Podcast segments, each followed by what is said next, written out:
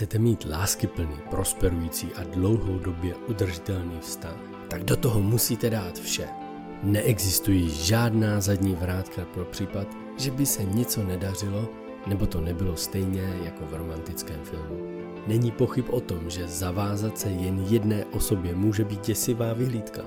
Šťastné páry nemají nikoho jiného, za kým si chodí postěžovat, když se něco nedaří. Zvolit si závazek manželství znamená přijmout svého partnera přesně takového, jaký je, i přes jeho nedostatky. Znamená to nikdy nevyhrožovat odchodem, i když nikdy možná budete chtít. Pokud má žena trpí bolestmi, můj svět se zastaví, abych ji mohl poslouchat. Tento podcast není o tom, jak se stát dobrým manželem nebo manželkou, ale jak být mužem či ženou, jenž dokáží rozvíjet, obnovovat a udržovat lásku, radost a mír v jejich magickém spojení. Vítejte v podcastu Manželství. Jmenuji se Miroslav Sázovský a vedle mě sedí má krásná žena Eva. Jak moc je váš partner toxický? Umíte rozeznat toxicitu nebo míru toxicity vašeho partnera? První náznak toxicity neznamená, že váš partner je toxický člověk. Budeme se dneska dívat na to, co znamená, když je tam ta toxicita ve vztahu. Ještě tím, že v každém vztahu jsou vlastně hádky nebo nedorozumění. To neznamená, že váš vztah je toxický. Je to o tom, že se podíváme, jak tu míru toxicity určit a kdy je pro vás už nebezpečná. Než jsme začali tenhle podcast, tak já jsem právě tady mluvil o tom, že toxicita ve vztahu je závislá na tom, jak se vám ten člověk toxický jeví vlastně. Protože ne každý z nás vnímá určité chování jako toxické. Jo, to toxické chování je tak tehdy, kdy to ve vás vyvolává pocit viny, jo, máte tam pocit strachu a jakýsi pocit povinnosti. Tyhle tři věci, které když tam jsou, my tomu říkáme takzvaně jako mlha, anglicky fog, ta zkratka FOG. Jako fear, strach, povinnost, obligation a vina, guilt. A když tam tyhle vnitřní pocity zažíváte z toho, jak se druhý člověk vám zobrazuje a chová a jedná, tak je to pro vás toxický člověk a je tam nějaký možná i toxický prostředí kolem vás. Ale jen tehdy je to toxické, takže pro někoho to může být toxický, pro někoho ne. A my vlastně v tomhle podcastu se budeme zabývat 5 různými typy lidí, jak se projevují vlastně svojí toxicitou, co to je ta toxicita. Za mě jsou situace, kdy vlastně musíte být součástí třeba někoho v rodině, někoho ve firmě a s tím člověkem musíte jako vycházet. Jo? A ten toxický člověk se chová určitým způsobem, který ve vás neustále opakovaně vyvolává nějakou emoci, pocit viny. Jo, ostatní ještě jako dají taky jako třeba i najevo a já se cítím jako vinen. Ježiš, já jsem vinen za to, že jsem řekl, ne, promiň, já to neudělám. Jo. A tam vám dávám krásný příklad teď. Jo. Takže vlastně já v tu chvíli, ty jste kolega v práci, člen rodiny a mě to jako trápí. Ale ve chvíli, kdy dokážete si zařadit toho člověka podle jeho míry toxicity, podle jeho chování, tak tomu jako porozumíte a ve chvíli, kdy tomu porozumíte, tak vlastně ta toxicita jako ona nezmizela, ale vlastně přestane mít takový následky na vás. Získáte tam ten nadhled, protože často jdeme do vztahu a ani nás nenapadne, že by ten druhej nás chtěl manipulovat, nebo že by ten druhej právě chtěl v nás vyvolat ten pocit viny. Jdeme do vztahu, zamilujeme se a myslíme si, že to bude krásný a jenom se setkáváme třeba s chováním, který je pro nás nepochopitelný. Obzvlášť pro lidi, to jsou citliví a který myslí pro všechny chtějí to nejlepší, to dobro. A nejenom mají třeba toxického partnera, který naopak používá manipulaci na denním pořádku, tak je to až pro ně nepochopitelný a často to neumíme jako pochopit, pojmout to a tak často právě ty citliví lidi nebo ty lidi, co vlastně jsou takový empatičtí, co se jako cítí do druhých, tak vlastně začnou tu chybu hledat v sobě.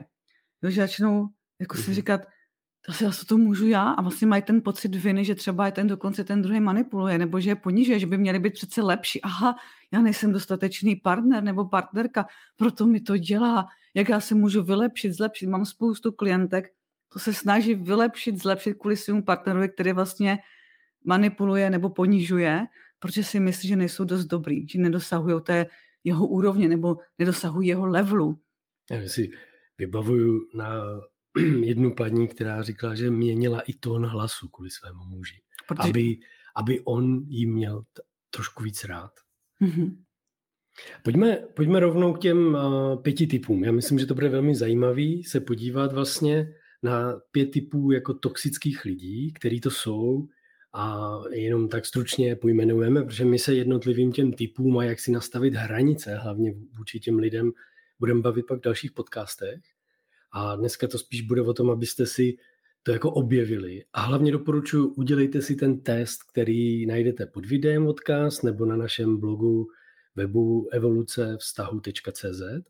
Tam si najdete vlastně odkaz, link, tam je článek k tomu napsaný, víc podrobností a můžete si stáhnout PDF-ko, vyplnit si to, uvědomit si, jak vy jste toxičtí v některých situacích a jak je hlavně třeba váš partner. Můžete otevřít tu diskuzi, protože my budeme rozlišovat ještě 2 úrovně toxicity. Jo, takovou tu mírnou a potom takovou tu nebezpečnou. Mm-hmm. A vlastně důležité se uvědomit, že my teďka to povídáme z pohledu partnerství, manželství, ale můžete se s tím setkat v práci mezi kolegy, s přáteli, v rodině, s dětma, rodiči, že vlastně ta toxicita je často přítomná dokonce všude možně v různých vztazích a je to často až jako překvapivý a probuzení, když si uvědomíme, co se skutečně děje. Pak se s tím dá něco dělat, než když jsme vlastně obětí toho, nebo ani nevíme, co se to děje, ani tomu nerozumíme, a snažíte se tomu, se vlastně obětí toho, stěžujete si třeba na to, ale nevíte, co s tím. Takže můžeme k těm typu teda? No já doporučuji, jestli se na to teď díváte ze záznamu, tak super, jestli teď live, nebo to teď posloucháte a máte prostor, neřídíte auto zrovna, posloucháte a máte prostor, tak si klidně jako otevřete ten web, nebo si klikněte na ten odkaz. Na jedno kliknutí rychle získáte to PDF-ko, to se vám hned odemkne. No a vy můžete s náma se dívat na ty jednotlivý typy a už se dívat vlastně, jak se projevují, už začít si to už uvědomovat, už jste v tom. Takže doporučuji, klikněte si na to, na našem webu najdete i knihovnu, kde si to můžete stáhnout rychle, podívat se na to, pokud jsem registrovaný, tak se už nemusíte ani registrovat, to se hned otevře. Takže pojďme na ten první. Ten první typ lidí, ten je nejméně nebezpečný, ale pravděpodobně se s ním setkáte především u vašich dětí, to je nejčastější, anebo i u rodičů, nebo u partnerů, ale děti, když dospívají především a chtějí přichází do puberty, tak jsou takový běžní narušitelé hranic. Já bych řekla, že tak ta mírná toxicita, ty narušitelé hranic, a vlastně vyznačuje se to tím, že ty lidé často zasahují do vašeho osobního prostoru a dávají vám nevyžádané rady, prostě pořád ví, co je pro vás nejlepší, ideálně vás furt kontrolují, může to být třeba partner, co vám neustále volá do práce a pořád chce vidět, jak se máte, co děláte a vlastně vás to třeba může rušit a pokud nenastavíte hranici, jak to chcete mít, tak on to bude pořád dělat dál, protože má potřebu té kontroly, toho o vás vědět, narušovat prostě ty hranice, narušovat osobní hranice. Narušování hranic je i situace, kdy třeba si představte, že řeknete dětem, že vlastně ze školy musí jít hned domů. Jo? A vaše maminka, babička nebo někdo z rodiny prostě řekne, pojď se mnou do kavárny, ani vám nezavolá, nic. Prostě tohle je taky narušení hranic, protože vy máte nastavený hranice se svými děti, co můžou a nemůžou. A když vám takhle to dítě někdo z členů rodiny odvede, aniž by to dítě, protože to dítě podlehne tomu chování toho člověka.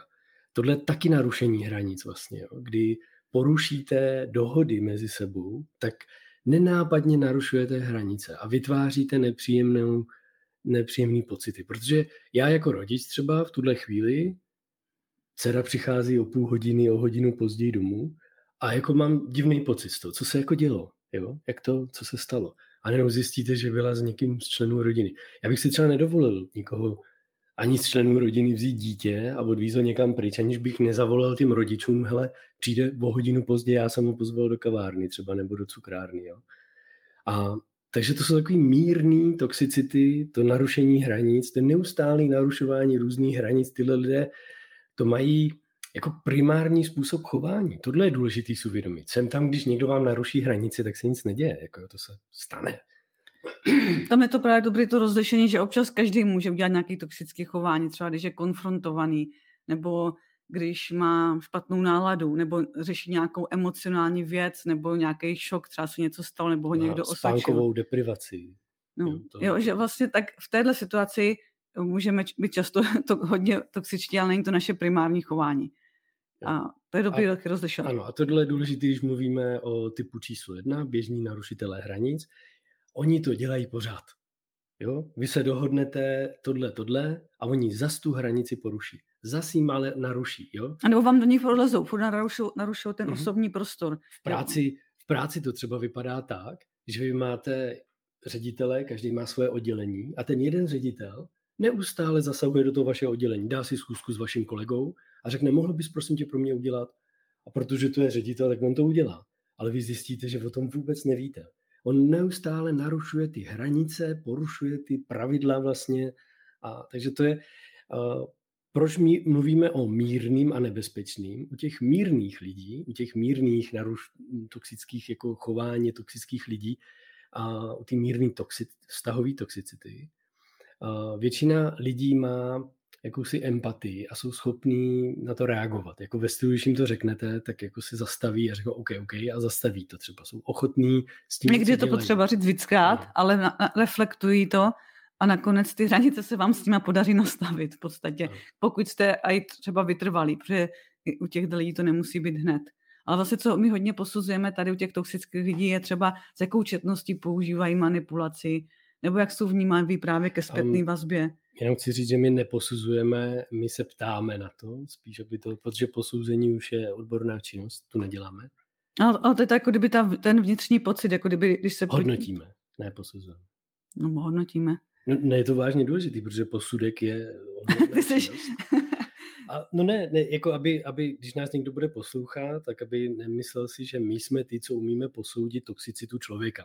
My nejsme lékaři, psychiatři, my jsme jenom prostě, ne jenom, koučujeme, jako specializujeme se na problematiku vztahové toxicity, aby jsme byli schopni vést lidi a ukázat jim, na co se zaměřit. A pokud už jde skutečně o velký případy, nějaké jako nebezpečné toxicity, tak samozřejmě je potřeba do toho zapojit potom i nějakého lékaře, prostě nějakého třeba psychologa nebo...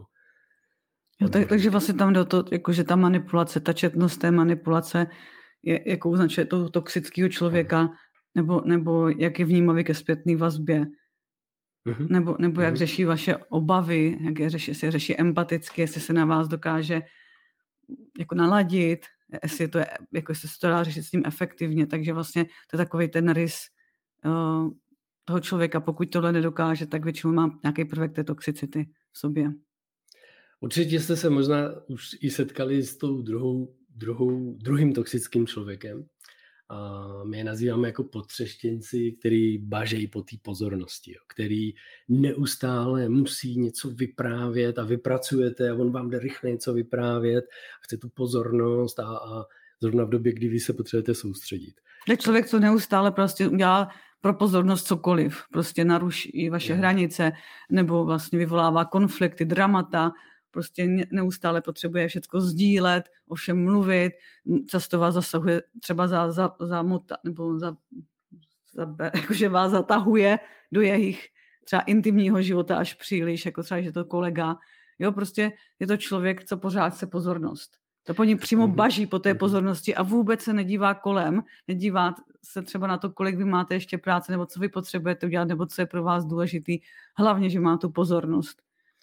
My se s tím i setkáváme vlastně u rodičů, kteří sdílí nějaké jako potíže s dětmi, kdy mají třeba 3 děti a to jedno dítě prostě neustále jako baží po té pozornosti. Jo. Je to úplně, dělá všechno možný, buď dělá vylomeniny takový, ať ho všichni vidí, anebo naopak zase furt jako brečí a furt trpí a dramata, obrovský dramata, jo, protože někdo si ho nevšímá. Takže to se občas stane a tohle je dobrý, když jste schopný se podívejte se do toho PDFka znova, zase si to otevřete a teď si můžete klidně vzít vaše děti jenom. A není to jako, že jsou špatní, jenom právě vy jste potom zdrojem toho, protože když to umíte popsat, porozumíte tomu, že to je už toxické chování. A když tomu dítěti to neukážete, řeknete, hele, Pro mě je to nepříjemné tohle chování, víš to? A vlastně by se mohla chovat jinak. U těch dětí, ale si myslím, že to je často pramení z nedostatku něčeho. On baží po té pozornosti, že v ten moment zažívá nedostatek třeba té pozornosti. Já to chápu, ale je to toxický pro toho rodiče. Jeho chování v tu chvíli. Každopádně tady... On to potřebuje uvidět. Já rozumím tomu, že trpí něčím. I ta žena v práci, která přijde a chce hned vyprávět, jaký měla sex večer a všem, i když oni se soustředí na práci, jo, každému to do detailu vysvětlovat, tak taky trpí. Je to úplně stejné s tím dítětem. Šéf, narcistický šéf, vevnitř brutálně trpí. Je ublížený, týraný člověk, který hodně trpí. Tak já si tohle vlastně lidi vůbec nepřiznávají. Proto, když o tom mluvíš, tak my tu nemluvíme o tom, že oni jsou chudáci, který trpějí a tak jim to budeme respektovat. My se bavíme o tom ve chvíli, kdy vy cítíte z toho pocit viny, povinnosti, jo, s těma dětma. Jedno dítě začne tady bažit po té pozornosti a já tam najednou mám pocit trošku jako viny, že jsem něco zanedbal nebo povinnost, že bych ho měl teď, bych to pro něj měl taky udělat, když jsem to dělal tady vedle pro toho druhého. A ve chvíli, kdy mám tenhle pocit vnitřní a je nepříjemný, tak vlastně první věc je, já tu musím zpracovat, uvidět, že on trpí. A druhá věc, aby mě to neubližovalo, protože jináč to dopadne většinou tak, že nejsme schopní, já to nazývám vědomé reakce, to dítě vlastně nejdřív jako uklidnit, protože co si budeme nalhávat, člověk přijde unavený z práce, intelektuálně vyčerpaný, už tam tolik nemá ty empatické energie, v podstatě ty vědomostní, takový to napojení se na ty děti.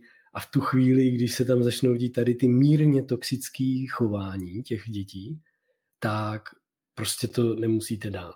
Proto doporučuji vlastně už to pozorovat kolem sebe, porozumět tomu, stáhnout si to PDF, teď si to tam číst. Vždycky, když se chová někdo nějak, podívat se, je to toxický, trošku není, když je, aha, jak já na to můžu reagovat, co s tím můžu dělat, jak mu to můžu říct potom, třeba až se uklidní, říct, hele, mně to není příjemný, já se tom necítím dobře. Tam je důležité nastavit ty hranice a pojmenovat to chování, protože vlastně i ten dospělej, často, když je ten bažící po pozornosti, tak neustále chrlí na ty druhý třeba svý nápady nebo řeší, přerušuje konverzaci, jenom aby mohl říct to svoje. Takže vlastně tam je vždycky potřeba nastavit tu hranici, říct, jako kdyby počkej, až to dořeknu třeba. Mm-hmm. Jo, kdyby pracovat s tím, co je pro vás ještě přípustný, co je pro vás ještě příjemné, jako nenechat se vlastně ovládnout tím, že on má, vlastně za každou cenu on potřebuje do té konverzace skočit, aby řekl ty svý nápady. Takže tam je... Nenechat se ovládnout v té době je těžké, teda to musíte trénovat. Tam spíš, aby teď na začátku, když to začnete objevovat, porozuměvat, tak jako nesnažte se jako nenechat se ovládnout, protože tam použijete nějakou strategii, potom svojí, jo, zase nějakou útočnou nebo obranou. No to, a my to řeší nastavit ty pevné hranice, uvědomit si, co se mi děje, co se mi nelíbí. Ano. Pak následně po tom, co se stalo, tak v manželství je důležitý prostě, normálně je, že vybouchnete. To je přirozený, to je běžný manželství, dokonce se to téměř, my to i doporučujeme, ať ty manželé se i klidně pohádají spolu, když je potřeba, jo. Ale ve chvíli se to stane, tak se zpětně můžete vrátit a teď si uvědomit, OK, my se o tom bavíme furt, jako jeho talent, citový pouto, jo, teď vidíte nějakou toxicitu, jestli v tom byla, různý tyhle prvky, které se tam jako odehrávají a můžete se nad nimi zamyslet. Proto tenhle podcast se jmenuje Evoluce manželství. Je to o té evoluci, abyste investovali intelektuální úsilí do toho, abyste mohli rozvíjet ten vztah, obnovovat, udržovat. A ten nejde jinak, než neustále se vzdělávat a objevovat a být v konverzaci o tom, jak mít skvělý manželství. A odhalovat ty maličký niance, malý detaily toho, tady jsem byl trošku toxický, to se mi nelíbilo. Do budoucna slibuji, jak to budu dělat jinak. No je to vytváření dohoda, je to komplexní, že si myslíme, že vztahy jsou běžná, přirozeno zamiluju se a přece už to bude dobrý, s tím tam většina lidí vstupuje a tentokrát už to přece určitě bude dobrý, nebo tam už jdeme se strachem, že to možná zase nebude dobrý, ale vlastně si neuvědomujeme, jak ty vztahy jsou komplexní, co to všechno obnáší, aby ten vztah byl krásně naplněný, rovnocenný. Takže můžeme jít další? No, teď zbystřete, začíná přicházet do tuhého. Poslední, třetí, jako z té mírné toxicity, třetí úroveň, to jsou emoční upíři. A tam už je tenká hranice mezi mírou toxicity, tou mírnou toxicitou a tou nebezpečnou toxicitou. A tam se musíte vlastně hodně podívat, co to je, jak se to liší. Takže teď se ještě podívejme na ty emoční upíry a pak následují narcisté. A to už je většinou často nebezpečná emoční, jako nebezpečná toxicita. Mm-hmm. Vlastně ty emoční upíři nebo vysavači energie vlastně ti, to jsou lidé, kteří vlastně jsou ještě furt schopni empatie, to je důležité rozlišit, protože narcista pak schopen empatie není, ale neustále vlastně bez ostychu bere vám veškerý čas, pozornost, neustále vlastně po vás něco chce, vyžaduje si neustálou pomoc. Ale když vy chcete pomoct něčím, tak vás vždycky odmítne. Tam to je důležité si uvědomit. Často je to právě tohle chování bolestivý a nepochopitelný, že vlastně, když já pro toho druhého dělám tolik a on pro mě nikdy nic a nedává vám to smysl. Jo, že vlastně, když vy něco chcete, on ten druhý vlastně nemá čas, vždycky má něco důležitějšího na práci a to zase může být jak váš partner nebo klidně kamarádka, dokonce to třeba může být, nebo kolegyně v práci. Jo, že za váma vždycky někdo přijde, pomož mě s tímhle, tohle nevím a vlastně neustále zase zasahuje do toho vašeho prostoru, ale když potřebujete vy pomoct, tak tam nikdy pro vás není. Znovu jenom chci zdůraznit pro ty třeba z vás, kteří se připojili později. Bavíme se o toxickém chování partnera a toxický je to tehdy, když je to primární způsob chování, určitý chování, jo? Tak ten partner je do určitý míry toxický. Můžete si stáhnout PDF-ko, kde máme vysvětlený ty jednotlivý typy v podstatě toxických lidí a dívat se do toho a teď s námi objevovat vlastně, jak moc jste třeba i vy samotní toxičtí v určitých situacích. Máme důležité rozlišit, jestli je to jenom v určitých situacích. Ale je to primární způsob vašeho chování. A tam je dobré se zastavit, uvědomit si třeba, co děláte a třeba s tím něco udělat, protože jako mírnou toxicitu s tím se něco dá dělat. Většinou potom narcista buď si toho nechce být vědom, nebo je naopak na to pyšnej, jaký je, ale protože můžeme přijít už tomu narcistovi, nebo bys chtěl ještě něco dodat. Jo? Tak se mě ptáš zase? Jestli chceš ještě něco dodat k tomu upírovi. Ne. Takže mezi ty silně toxický lidi patří narcisté. Tam je jako zase široká škála narcistů. Není to, že každý narcista je stejný, jako jsou tam různý ty narcistické trady. A je to už člověk, který mu chybí empatie, kterému chybí sebereflexe, vlastně často si neuvědomujeme dopad svého chování na druhý a hlavně jedná vždycky ve svůj zájem. Nikdy nejedná ve váš zájem, ale to je často zrádný, protože on to udělá tak, že vy si myslíte, že jedná v tom vašem zájmu. Často je to ta skrytá manipulace, že si myslíte, že pro vás dělá to nejlepší, hlavně na začátku třeba vztahu. Oni jsou výborní v tom love bombingu, kdy vás úplně zahrnou tou neuvěřitelnou pozorností, láskou, vším možným, jenom aby si vás zaháčkoval. Takže on je ze začátku právě naopak, on vycítí to, co pro vás je důležitý, nebo co vy chcete slyšet, ale i tak vás stejně neustále manipuluje, ale způsobem, který je ten neviditelný. Třeba tyhle šaty by ti slušely víc, nebo tahle restaurace bude lepší, pojďme tady. Zkuste někdy změnit s tímhle člověkem názor a uvidíte, jak se zachová. Hlavně ty narcisté dělají jednu věc, že vás celou dobu jako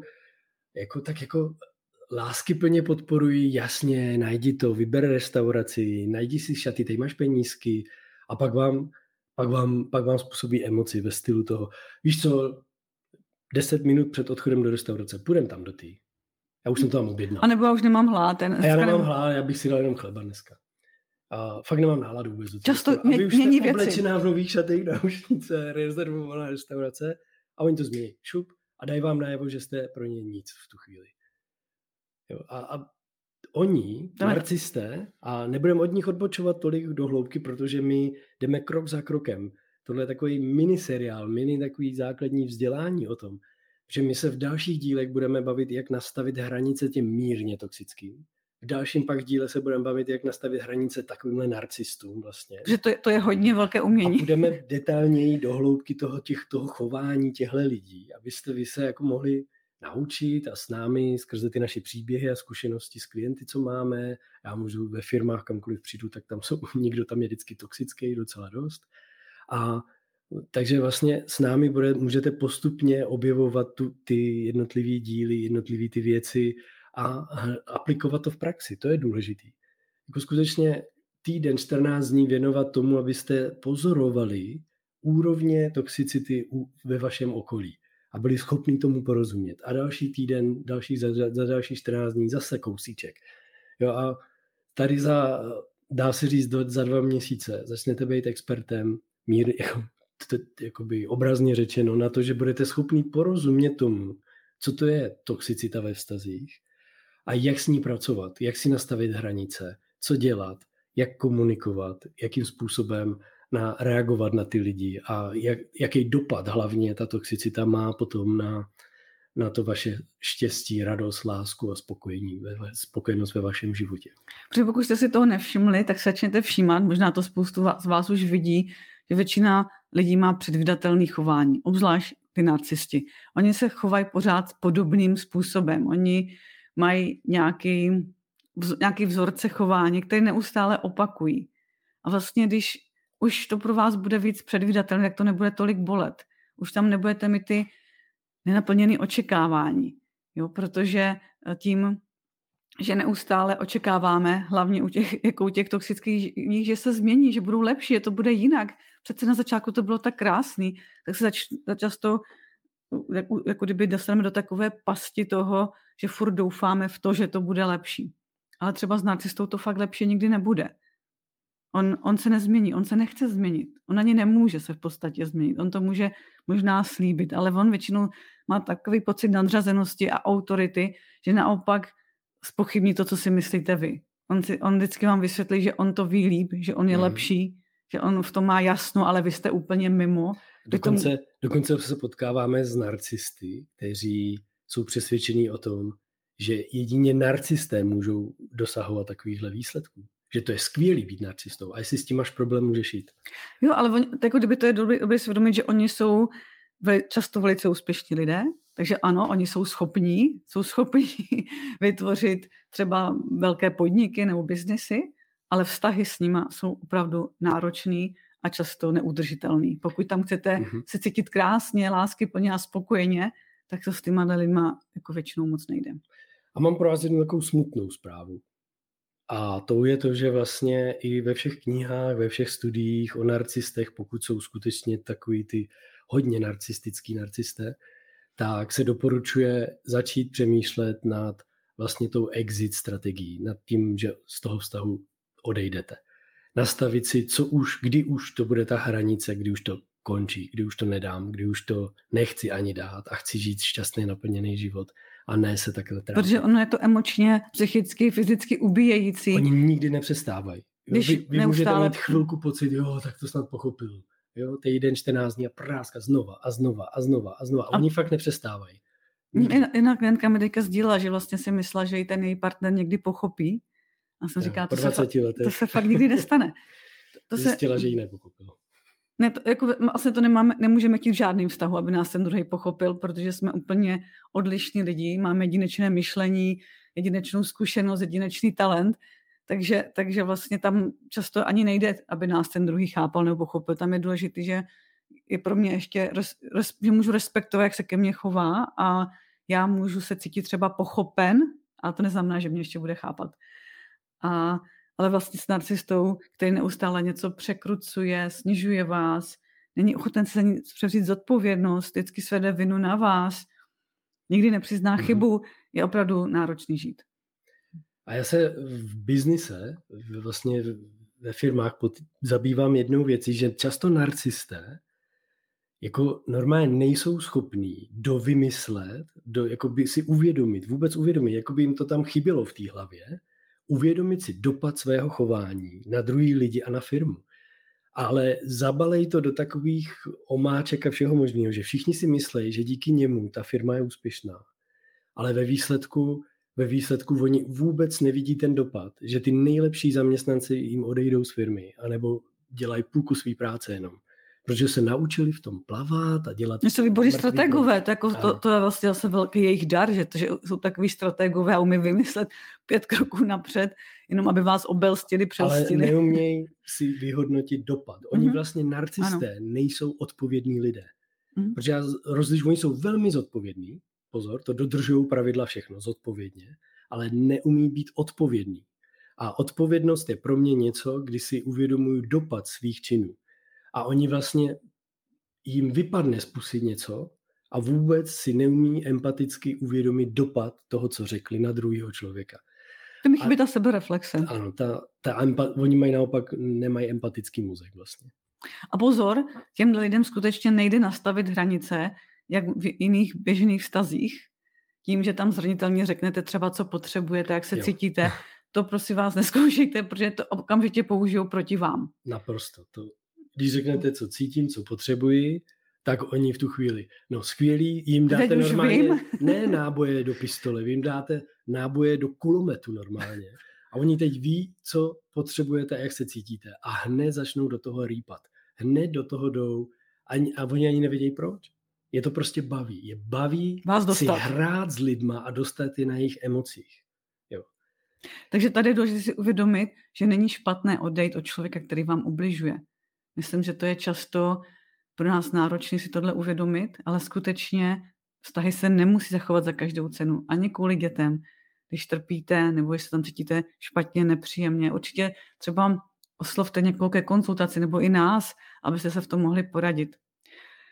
A potom ještě další, ten velice toxický člověk, to jsou sociopati a psychopati a to už je jako těžký kalibr. To už je... Lidi. Máte tam zase, jak se chovají, jak se projevují, takže se na to podívejte a pokud se ve vašem okolí někdo takhle projevuje, v tom PDF-ku si to můžete stáhnout a pokud se někdo takhle projevuje, tak já doporučuji jít skutečně za nějakým psychologem, psychoterapeutem. Tam už ten, jako tam skutečně tam už je potřeba do toho někdy i zapojit policii České republiky. No totiž tam je to o tom, že jim nechybí jenom empatie, ale také vyčítky svědomí. To znamená, že vlastně jim není nic cizí. Jako když potřebují něco použít, tak to použijou. Často vedou třeba dvojí život, nebo jsou zapleteni do různých intrik, afér, prostě strašně jako hodně lžou. Takže pokud se setkáte i s takovým člověkem, i takový existují a pokud s ním jste, tak je důležité se podívat na to, co s tím teďka můžu udělat. Jako kdyby není to o tom, že v tom musíte zůstat na celý život a jak to protrpět. A teď možná to je navíc takový vlastně uvědomění. Občas slyšíte v televizi nějaký politiky a někdo se vyjádří, že mluví psychopaticky. A když si přečtete, jak to vypadá, tak začnete poslouchat vlastně, co to je. Když někdo říká, jo, dokažte mi, že jsem souzený za něco a přitom už měl 3 soudy. Jo, takže vlastně to jsou přesně ty lidé, kteří nemají ten pocit té viny. Jo, to je takový to jako... Neříkám, že jsou někdy i nevinní lidé, jo, ale většinou, když jako všichni ostatní říkají, jsou ty důkazy k tomu. A ten člověk se chová jako, že nic neexistuje. Co děláte? Tam je důležitý, každopádně se s těma lidma, pokud se cítíte ohrožení v těma lidma, postarejte se o svý bezpečí. Působem, který je jenom možný. A nesnažte se racionalizovat si toxické chování predátorů. Lidé, kteří jsou toxičtí, tak je nazýváme jako predátoři. Oni, to je primární způsob jejich chování, takže oni jako predátor furt jako chce lovit tu oběť, jo? Nějakou tu slabou oběť. Spíš se staňte jejich noční můrou. To vás tady budeme učit postupně.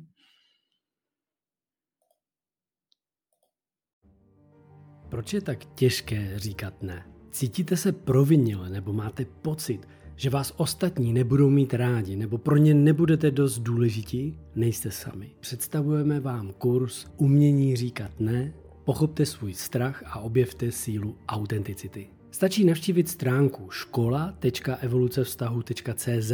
Tento transformační online audiokurs vám pomůže pochopit, proč se skutečně bojíte říkat ne a naučíte se efektivní techniku, kterou nazýváme ano, ne, ano. Porozumíte tomu, kde se ve vašem dětství vzal strach a pocit viny, když jste řekli ne a proč nyní říkáte ano, i když byste raději chtěli říct ne. Rozumět svým citovým poutům a autenticitě je klíčem k odhalení skutečné síly slova ne. Každé malé dítě má 2 základní potřeby. citové pouto a autentičnost. Když se naučíte efektivně autenticky říkat ne, dokážete se spojit se svým já a naplno se vyjádřit. Zapomeňte na strach, potlačované emoce a citové pouta, která vás drží zpět. Přijměte svou autenticitu a naučte se umění říkat ne. Tento kurz je zde, aby vás podpořil na této cestě. Připojte se k nám a objevte svoji sílu autenticity a vítejte v našem kurzu Umění říkat ne.